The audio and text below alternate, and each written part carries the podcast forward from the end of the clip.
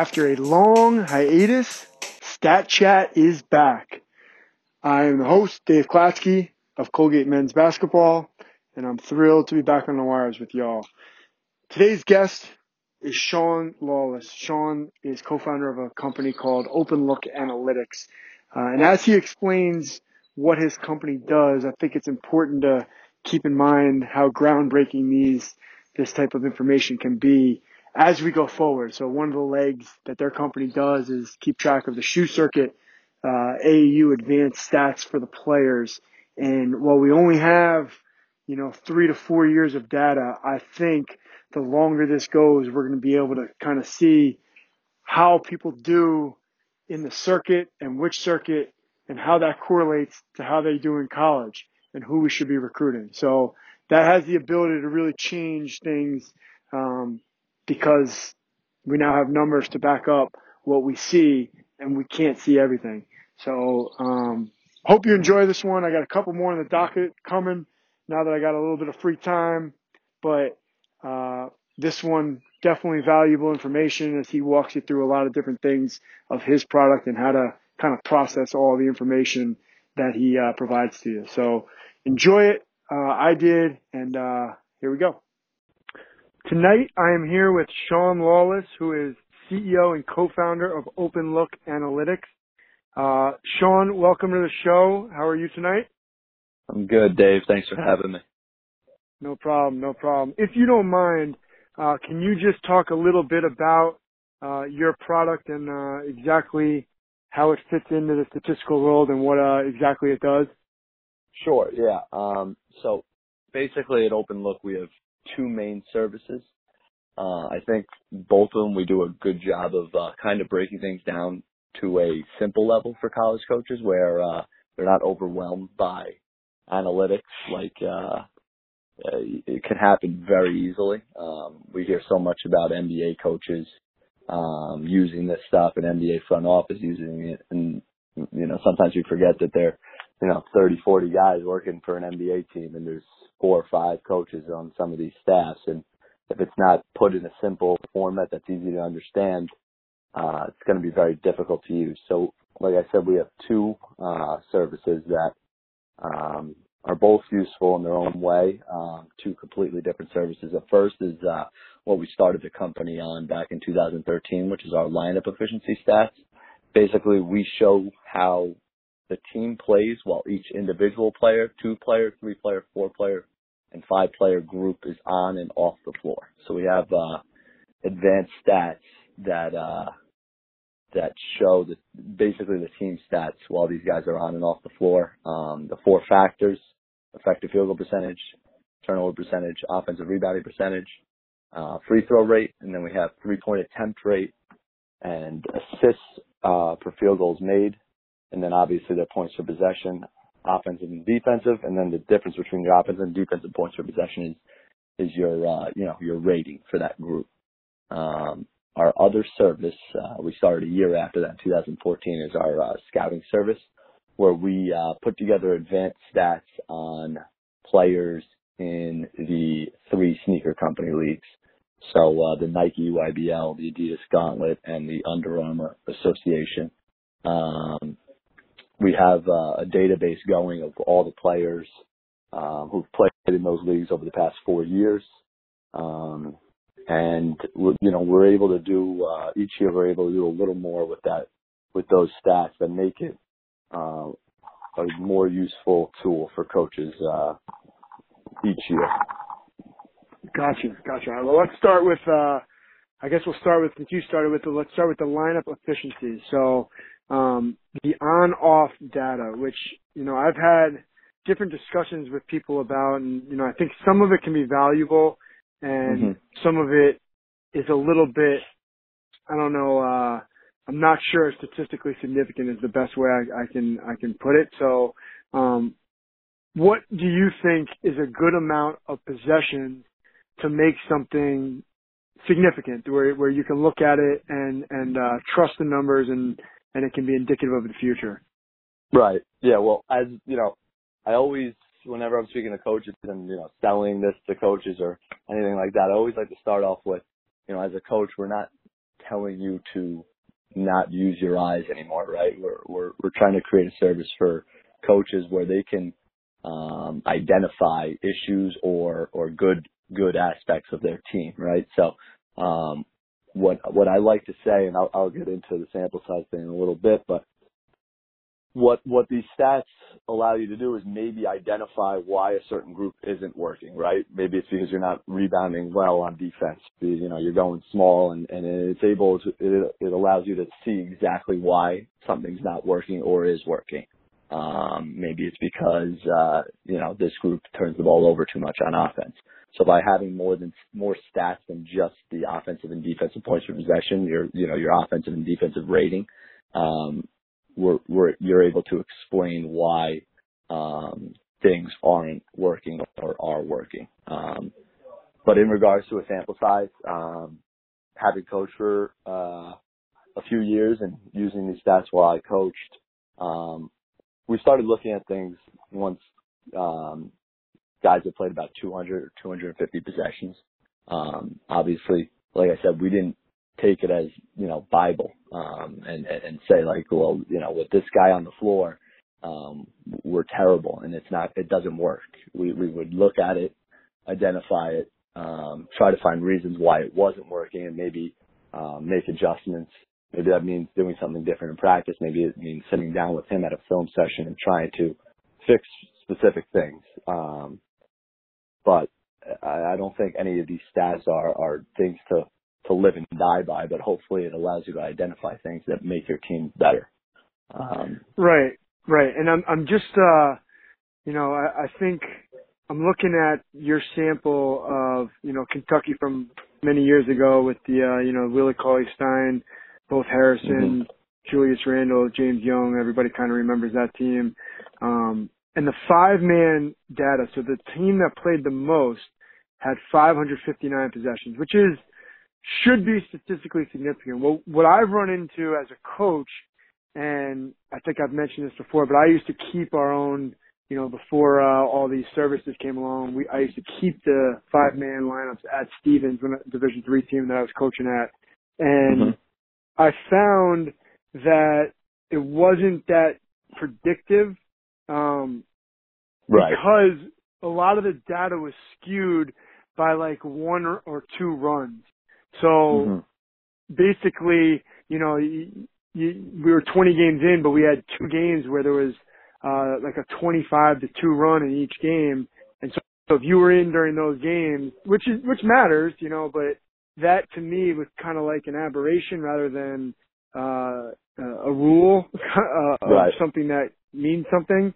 Um, mm-hmm. How do you account for that, or is is that something that is a flaw, or what do you what do you think about that? Um, yeah, well, I, I mean, an analytics, you know, someone who's strictly an analytical person would tell you that you know there is no such thing as a run, right? But um, we we we have things in place that allow coaches to kind of uh, um, adjust Filter. for situations like that. Yeah, we'll, we'll, our website allows coaches who who sign up for the service to to filter out um, games that they don't want in there. Um, we're trying to get to the point where we're able to filter out possessions that are um, that take place, um, like maybe outside of a you know 20 point game, things like that. Um, because maybe you have a scholarship player in there with four walk-ons, and and you're uh, and he's getting hurt because of uh, because there's four walk-ons on the court with him, and he's up by 25. Um, but um, yeah, I'm, I'm glad because I think that's one of the things. One of my biggest issues with lineup efficiency is mm-hmm. all the noise. Like, and like you just mentioned one example, and I was actually thinking of uh when you started saying that, it made me think of an example. Like at the end of the game, where you're going offense defense, let's say, and you know mm-hmm. you're fouling on defense. That's really once again that that you guys use box score data, right? Yeah, we take you know um play by play stats and we plug them into it. Right. So, so you get basically, um, probably penalized at that point and then rewarded if you're on offense because it's always a little easier to score if you're down eight points yep. with, you know, two minutes. Um, so that, that noise to me always creates a problem because I don't care how you do with that team in that situation. I kind of want to see in the basketball situations, which is probably excluding any kind of weird situation. Now, is there like your site you will be able to do that soon, or is that something yeah, that so you guys we, have talked we about? or- get the site to a point where um, that's something where coaches can do themselves, where it's it's that user friendly, where they can just check a box and certain possessions can get removed. Um, right now, we do that for teams manually. We we have a, a client of ours that would just email. They when the stats came over, one of the coaches that was really into it would be like, "Hey, last two minutes of the game, like get get rid of the last two minutes of the game, or we were fouling between these minutes." right? um, get Right. get rid of those possessions, and we're able to go in and manually um, edit the play-by-play stats before we put them in. Um, so we are able to do that. that. We're trying to get to the point where it's um, the website's you know in a format where it's user friendly enough where where the coaches can do it themselves. Um, and, and that's uh, always our goal with our website is to to get the coaches uh, to allow coaches to do things themselves. I think that's really what um, kind of grows the uh, product and grows the uh, overall knowledge of, of you know basketball analytics in general. Yeah, that that that brings up a, another question I've always had, and I, I kind of when I talk to coaches that are into you know at the college level that are into this, I, I obviously I think it's a small group right now. When I talk to my friends that are working the NBA, I think it's very prevalent. Uh, Mhm. but you're kind of in it, you know, I, I only have my small group of friends and the, the cult following listeners that, that the show gets. But, uh, yeah. in your sale, like out of the 350 teams, well, like give me some like you know rough numbers of teams you think really use analytics uh, to a point where they're it's make helping them make decisions. Like the the top end, how many teams would you say are really interested? You know whether they buy your product or not. Uh, Right. You say are kind of are, are are on the forefront of of all this stuff? Yeah, it's it's funny. Just in regards to like uh, running a business in general, I was talking to John Nolita, who I who I started the company with, and we can't get all 351 or whatever teams to sign up, but we have to get to run an effective business. We have to get every team that is into advanced stats to sign up, right? Um, yes. I, I think we we on a year yearly basis in terms of any certain signing up for any one of our services, we probably have between 50 and 70 teams sign up. Um, I'm not sure if all of them use it the same amount. Actually, actually, I know that all of them don't use it uh, the same amount. Um, I think probably somewhere between 10 and 15 percent are, are, are probably using advanced stats very effectively, and then somewhere between like 25 and, and 35 percent are, are using it um, to some extent and and have and getting use out of it. Um, if that if that makes sense, I think that you know there's 25 Yeah. to 35 percent of the schools using KenPom, you know, using um, our stuff a little bit, um, being able to evaluate opponents, um, you, you, just using simple numbers like KenPom, I, I think is a great tool to uh, put together a scouting report. Yeah, for sure. So, so that, so you're, you're estimate, you're estimating probably around 50% of college teams are not really using much at all is kind of your guess. Yeah, yeah, I, I, I feel pretty confident that it's it's um, at least fifty percent are not using um, it very effectively. Yeah, I, I think I agree with that, and it's uh, to me that's wild because you know the trickle down effect of the NBA usually happens, and I would guess out of the you know whatever there's I think there's where's it 32 NBA teams, I would guess like 25 now are really into it, and the other Mhm. seven still are into it, but they're kind of you know not as crazy as you know the Daryl Morey's of the Rockets and the yeah, uh, you know, Sam Hinkies and, and things like that. So, um, Right. That that's uh that's interesting. Okay, back back to uh your product. Um, so I, let's say I'm a new coach. Uh, I get the lineup efficiency. It's a lot of data. So you know, I'm a stats guy. I mean, usually when I get these things, it's like, whoa, you know, like just a lot of information. What, what would you advise? What's your game plan in telling coaches like, all right, where do I start? What's most important? What do I need to look at if I can't, you know, spend three hours breaking this down? And uh, I just want to mm-hmm. know the guts of, of, of this report. What, what do you advise somebody to look at? Yeah, well, I always look like to look at you know the five player lineups that that are playing enough um, possessions that they're worth looking at. Like obviously we, we, we spoke about the 200, 250 number, um, a few minutes ago. And, you know, even a, a little less than that, if you want to look at it to try to get an idea of what's going on, I don't, I don't think that there's anything wrong with that. And then I also like to look at the individual, um, players and see how they're doing on and off the floor. Um, and then in between that, we have our two, three, and four player lineups where I really like to look at groups that would be subbing in for each other. Like if you're a three guard, two forward lineup team, I would like to look at the three guards that, let's say you have a rotation of five guards that are for three spots and try to identify who's your best, who's your worst, why are they your best, why are they your worst. Um, same thing for forwards. If you're playing two forwards, maybe you're only playing, maybe playing four guards and one forward. Same applies. Um, and just try to look at the different, because when you look at those three guards, there's only going to be a certain amount of combinations there, whether it's, you know, four guards that you play um, at three spots, five guards at three spots, six guards at three spots. That's something that uh, we're we're going to send a, a report out that's you know 20 pages long, but that's something that you can look at um, on one page, you know, and really make something out of, and hopefully uh, make adjustments or not make adjustments to make your team better.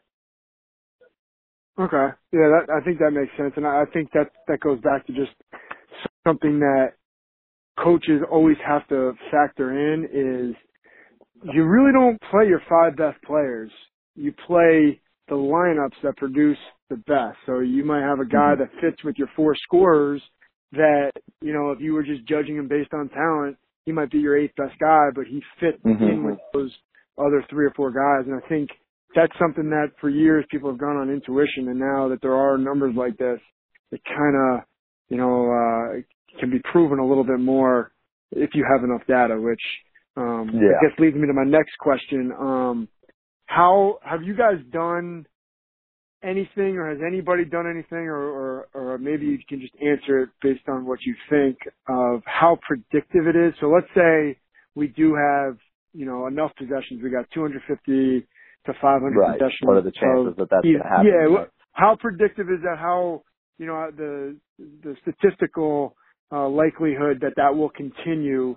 Because that's really the most important, right? If if if it's not going to sustain over time with all the data that you have, then it, then it doesn't matter. But is right. there has that been proven, or has anybody tried to prove that? We haven't done anything with that. Um, I don't think anyone's tried to do anything with it at the college level. I'm sure there are NBA teams that are doing it, and they probably know exactly when um, they can start trusting the numbers, um, and they're probably not telling anyone about it. Right. Um, but we we haven't um, at this point. We've we've been just focused on getting teams their stats and and and haven't been able to take it to the next level. Um, that's something that we we might be able to get into in the future. Um, but at this point we haven't done anything with with any any predictive uh, lineup efficiencies. Now. Right, right.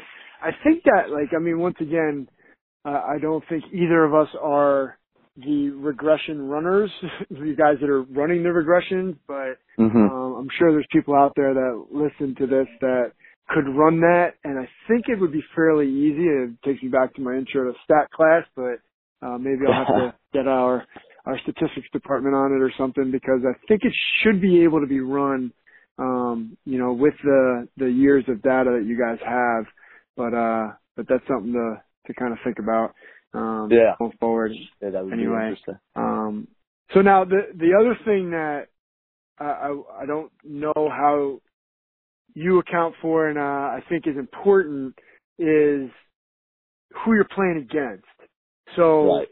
a lot of this stuff stuff is just the the raw data. And I know the NBA has the you know I think it's called the I can't even think of what it's called the box lineup efficiency maybe what it's called or something like that that measures um you know, who you're playing against. So obviously, uh, there's two ways you can look at it. Uh, are we playing against Kentucky or are we playing against, you know, a lower level team?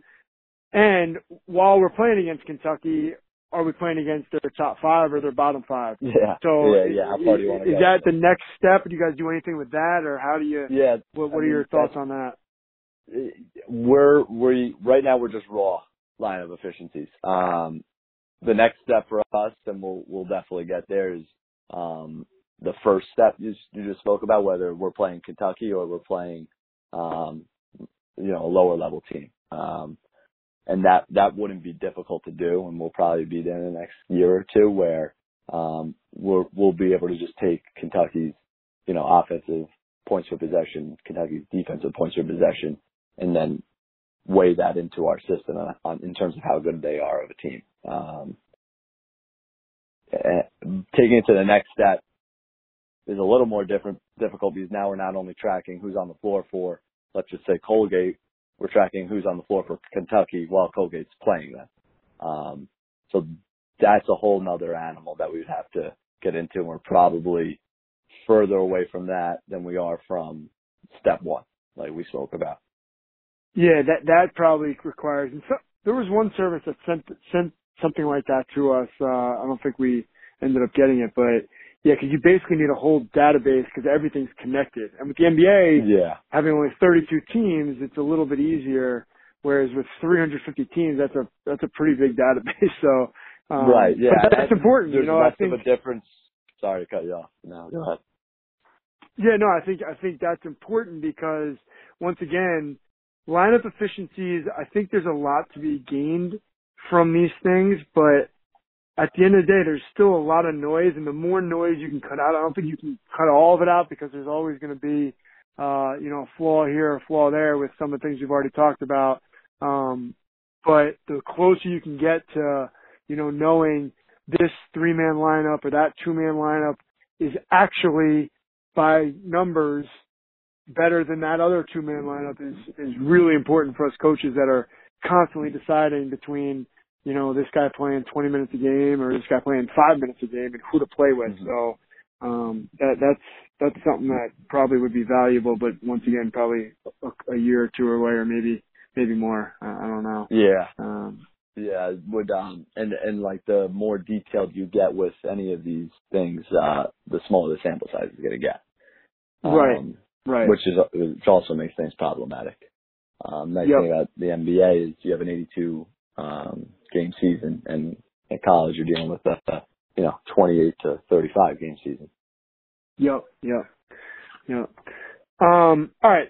So moving on now, I think one of the cooler things you guys have started to do is is kind of tracking the the sneaker companies because um, the competition at those events now is good enough that you might be able to get some real real data at it. Where you know in the past AAU tournaments, you know you're, you're playing against in the first two rounds, you're going to win by 40, and those numbers, who cares?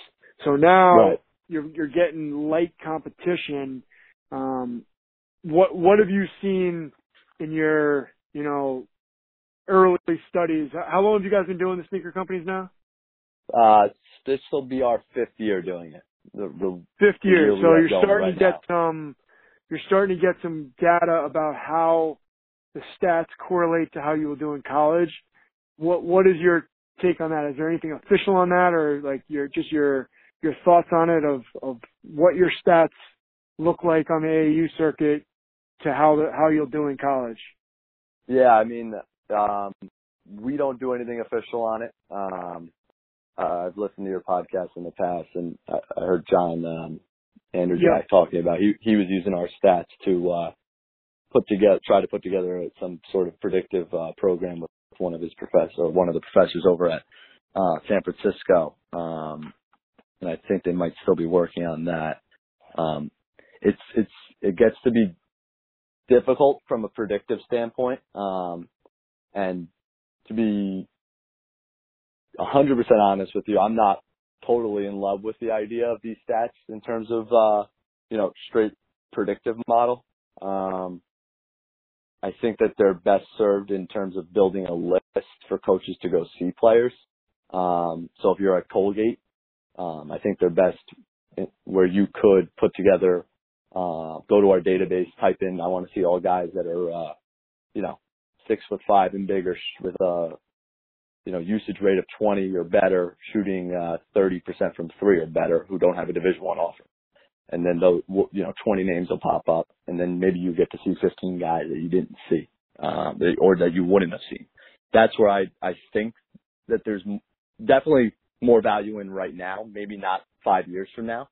Um, but in terms of, uh, you know, predictive analytics, this isn't even predictive analytics, but just on a smaller scale, like there are guys where I've watched them play in person, I've seen our stats, and then I've seen guys on Twitter talk about how this guy's the best shooter we've ever seen, you know, play in the Nike EYBL and I'm saying to myself, he's shooting 33% from three. like he's not the best shooter we've ever seen. Right. And you know, he, he's at Northwestern now, and he's he shot 35% on like 270 something attempts.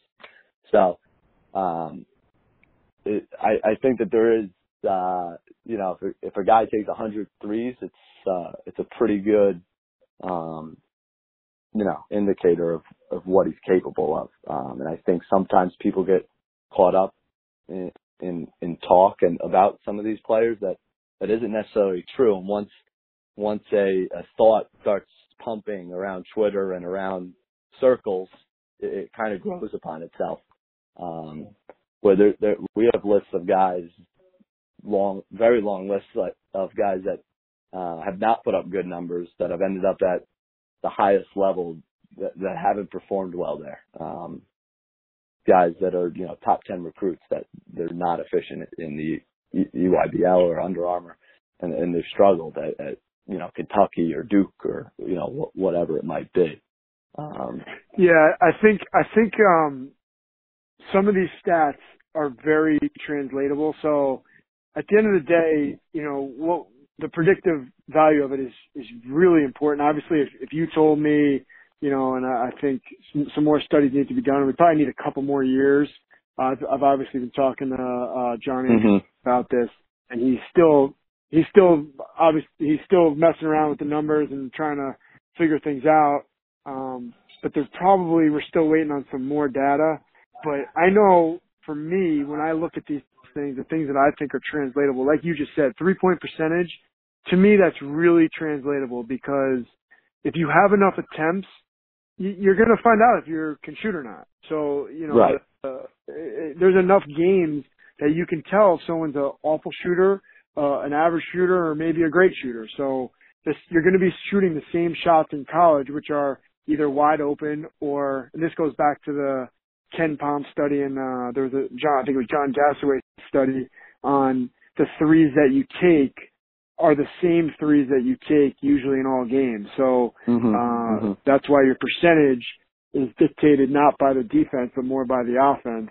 Um, you right. know, that's study that everybody, no one agrees with until you read about it and then you start thinking about it. But uh, so that's one of them. I think three point percentage is um, very important. I think what you said, where the efficiency number of basically like assist to turnovers, I always look at I like to see assists to turnovers in the, in the EYBL, even from you know the lower level players of the of the great team. So a guy that might play 15 minutes a game and he has two assists and 10 turnovers is kind of a little bit worrisome to me because even if you're not getting that many minutes and you're playing at the wrong level where you might not be a high major guy, you, uh, you should still be a little bit better than two assists to 10 turnovers or something like that. So to me, th- those are, are really important. Are there any other ones that you think um, are translatable that you can kind of, yeah, if you're doing that at these levels, you're probably going to be similar at the college level, whatever level you end up at?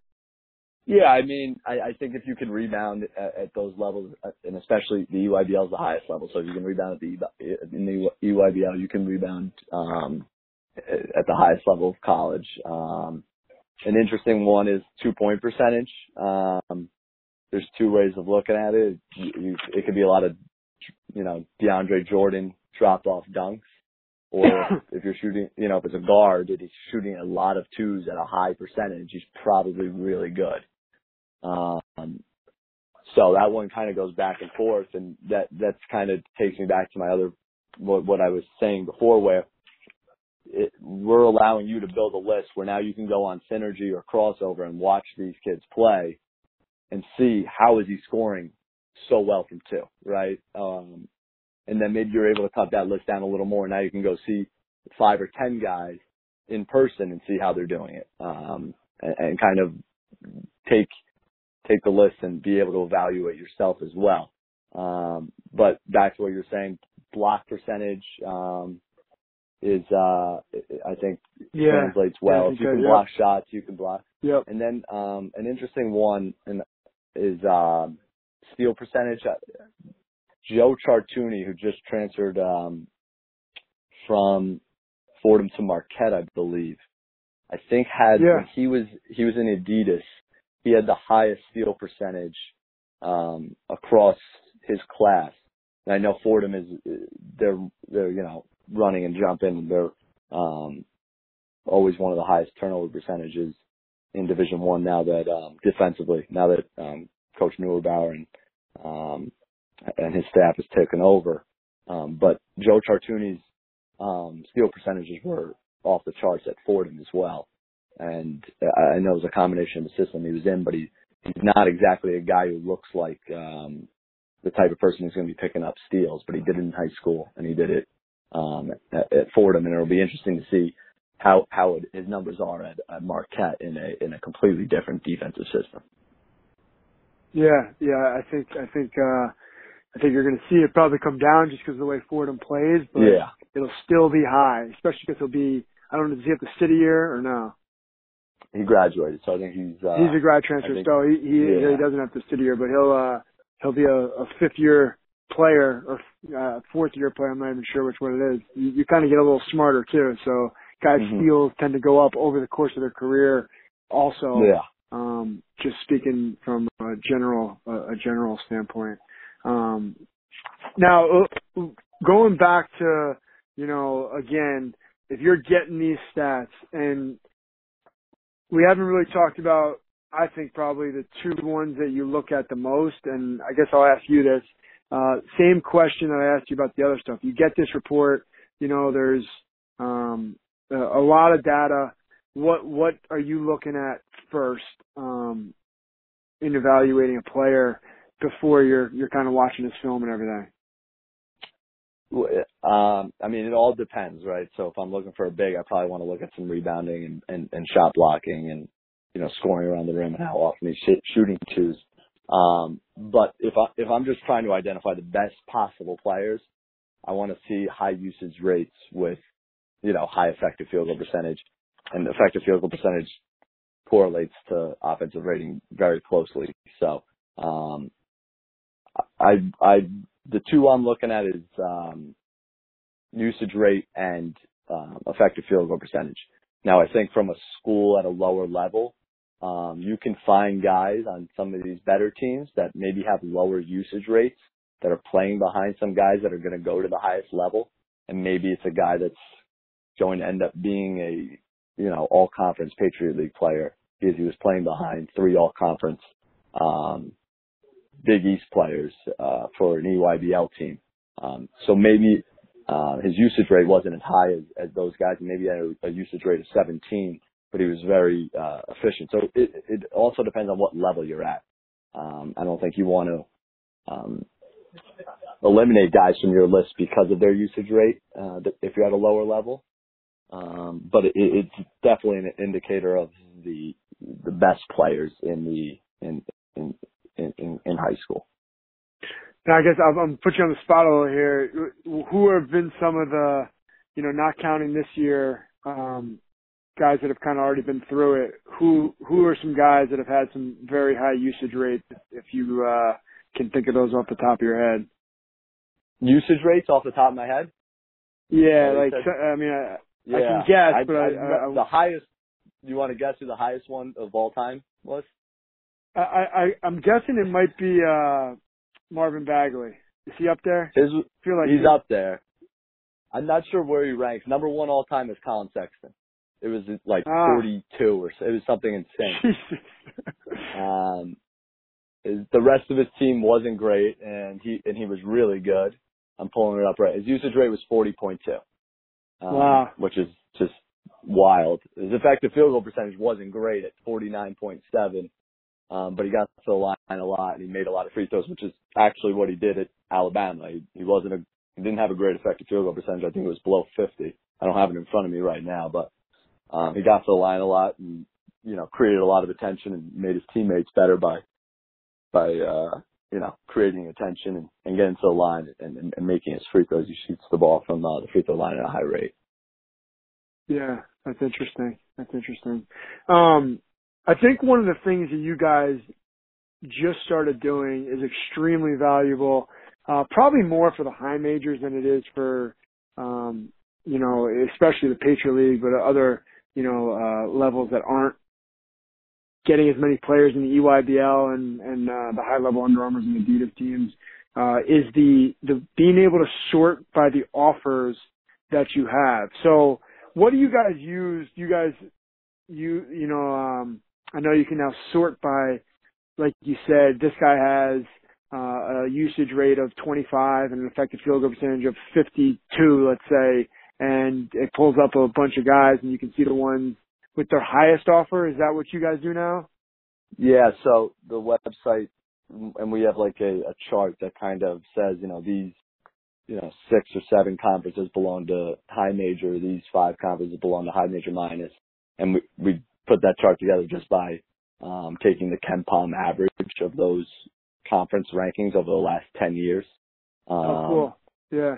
I was which wondering how you is a that. little bit yeah it's a little bit messy because there's been some movement but i, I think it gets the job done um and then when you click on the players you're able to see their actual offers so if you want to double check and, and see uh, unfortunately gonzaga i think is a mid-major plus on there which obviously they're not but um if, if their highest offer is gonzaga that's what it's going to show up on, as our web uh, on our website but you're able to see that it's a Gonzaga offer, which may or may not affect whether you want to recruit that player if you're at a maybe like a A10 or a, a Mountain West school or something. I don't know. Um, Eh. yeah, but that that sorry, go ahead.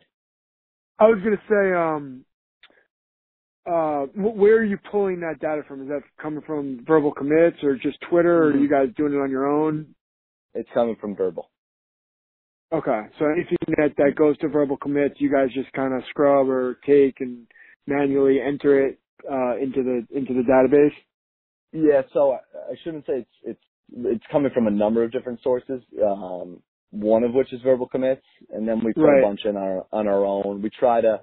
I go through it like every day, try to find guys that are, you know, not showing up.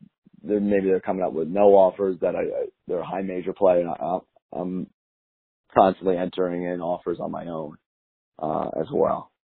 Now, are you are you using that like uh, for your clients when you're running this stuff? Will you call like um, you know, you call a mid-major plus school and be like, that's a client and be like, hey, look, here's I just ran this. There's you may want to ch- check out these guys. Are you kind of being a recruiting service as well, just for that, just by the numbers? And is that something you guys Yeah. do also? Um, yeah, so we have, I have obviously different relationships with different coaches and there are coaches that ask me to put together a list for them and there are coaches that just kind of take the stats and do what they want with them. Um, and then I have coaches that are like, I'm really friendly with where I'm, you know, begging them to go watch a kid. but, Yeah. uh, there's, there, I go to the tournaments a decent amount. I watch the kids on, on Synergy and, and crossover. So I, I try to be pretty involved in, in, in, you know, how, how they're doing and not just look at the numbers. Um, but yeah, there, there have definitely been cases where I've, you know, wa- asked coaches or coaches to watch kids and, and they've, uh, you know, ha- had a good experience and recruited them in the past. Um, and then I guess we'll see how good of uh, college players there are they are now. But um, yeah, it, it, every every situation is different in terms of our uh, subscribers. Um, but yeah, there's there's definitely one off the top of my head that, that I can think of was RJ Cole's numbers were ridiculous for the players a couple of years ago. Um, and he ended up his freshman year, I think he averaged like 24 points a game this year, pretty efficiently for Howard, and Howard struggled Right. to win games, so it's hard to measure exactly um, what level he belongs at. But um, as a freshman, averaging 24 a game with a 106 offensive rating, shooting 36% from three, um, he definitely could have went higher. I know he was getting recruited a little higher before um, they they they pulled the, the before he pulled the trigger on uh Howard, but um I, yeah, I had conversations with coaches at at higher levels asking him to to look at him. I'd seen him play a couple times and his stats were just totally ridiculous in the EYBL. Now, what would be your advice to you know uh, a Colgate coach or you know our, our level that um, the data's a little bit like tough, like you said, you mentioned it a little bit how there's a lot of players that we might end up with that at the EYBL, you know, are playing five to ten minutes a game, so their stats aren't really indicative. What, what advice would you give Right. to someone our level on how to how to interpret all this? Yeah. Well, first of all, I think for coaches at your level, it's um it's definitely um the the Adidas and Under Armour leagues are definitely a, lo- a lot better to to um to look at guys um for. Well, how would you rank those those leagues? Obviously, EYBL, everyone kind Yeah, of puts on top. Yeah. It's tough to rank the other two. Um, Adidas has like 50 something teams in it this year and it, it kind of grows each session, I feel like. And then Under Armour's got 30 and Under Armour's like really well organized. Um, Yep. But then Adidas will have a Zion Williamson, um, at, at their event. So it's, it's tough to, to, um, to put a finger on exactly, um, what it is. But, um, I, I, from a, I, from a coaching standpoint at a lower level, I, I love the idea of recruiting Adidas. It's unorganized. Um, there's 50 something teams. There are kids that are putting up monster numbers, um, with usage rates that are high, playing a lot of minutes that aren't getting recruited that high. It's, it's very different from Nike. And now Adidas has kids, like I said, that are going to high level and so does, so does Under Armour, but Adidas is, is just seems to be um, there seems to be an opportunity there um, for coaches to to find kids. Um, now, in terms of um, what your question was, you know, a Nike player that's playing five or ten minutes a game, it's tough. Uh, but if they're putting up good numbers in that league in a, in a small sample size, it doesn't hurt to go watch them on on crossover and, and, and decide whether you want you want to go watch them the next time you're at uh, you know if you're at Peach Jam or or uh, the other one, uh, not the the NIT of the of EYBL, whatever they call it, uh, PLT Right. or whatever. Um, Right. It doesn't hurt to go watch it. I mean, I, I've been to these events and it it gets crazy sometimes. And I know as as a former college coach, there's there's gaps in your day where you can go watch some kid from uh, some Iowa team that you haven't seen before. Um, you have your, you know, guys that you're going to go watch, but there's always a block here or there where you can go watch two or three kids that put up pretty good numbers that don't have offers at your level. And it's not going to hurt you to sit down at that court instead of going and having a coffee or something like that. You know what I mean? Sure, sure. And you know, I'm, I, I've been trying to kind of piece together. You know, obviously as coaches, we have to figure out where to spend our time, and a lot of times, at least in our office, we have the discussion of are we wasting our time watching EYBL kids like we've talked about, where the guys that we want, uh, if they play well, they play themselves out of the Patriot League, and if they play poorly, then we end up not liking them, and if they don't play at all, we feel like we're wasting our time.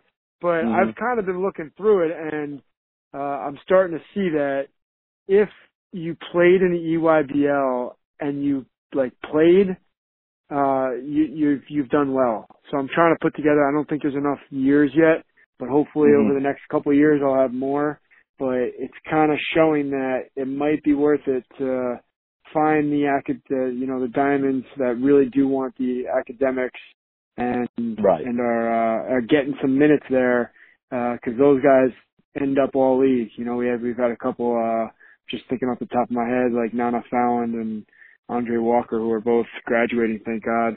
But uh both those guys, EYBL guys that that did well, um, or well enough, I should say, played uh, significant minutes uh, as as high schoolers in the EYBL. So um, yeah, there's there's an opportunity need, there for coaches to to find some guys that maybe aren't getting the touches that they would get for a a lesser AAU team.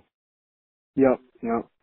Um, all right. Well, I, I really appreciate it. Uh, if, if, you if you don't mind, just in case uh, any listeners are interested, is uh, let you plug your your your company here. What, how would they get in touch with you, or what's the best way to find more information?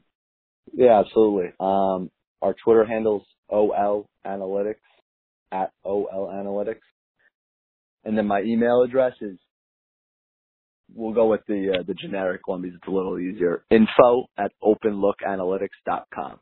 So just the word info and then our whole name, openlookanalytics.com.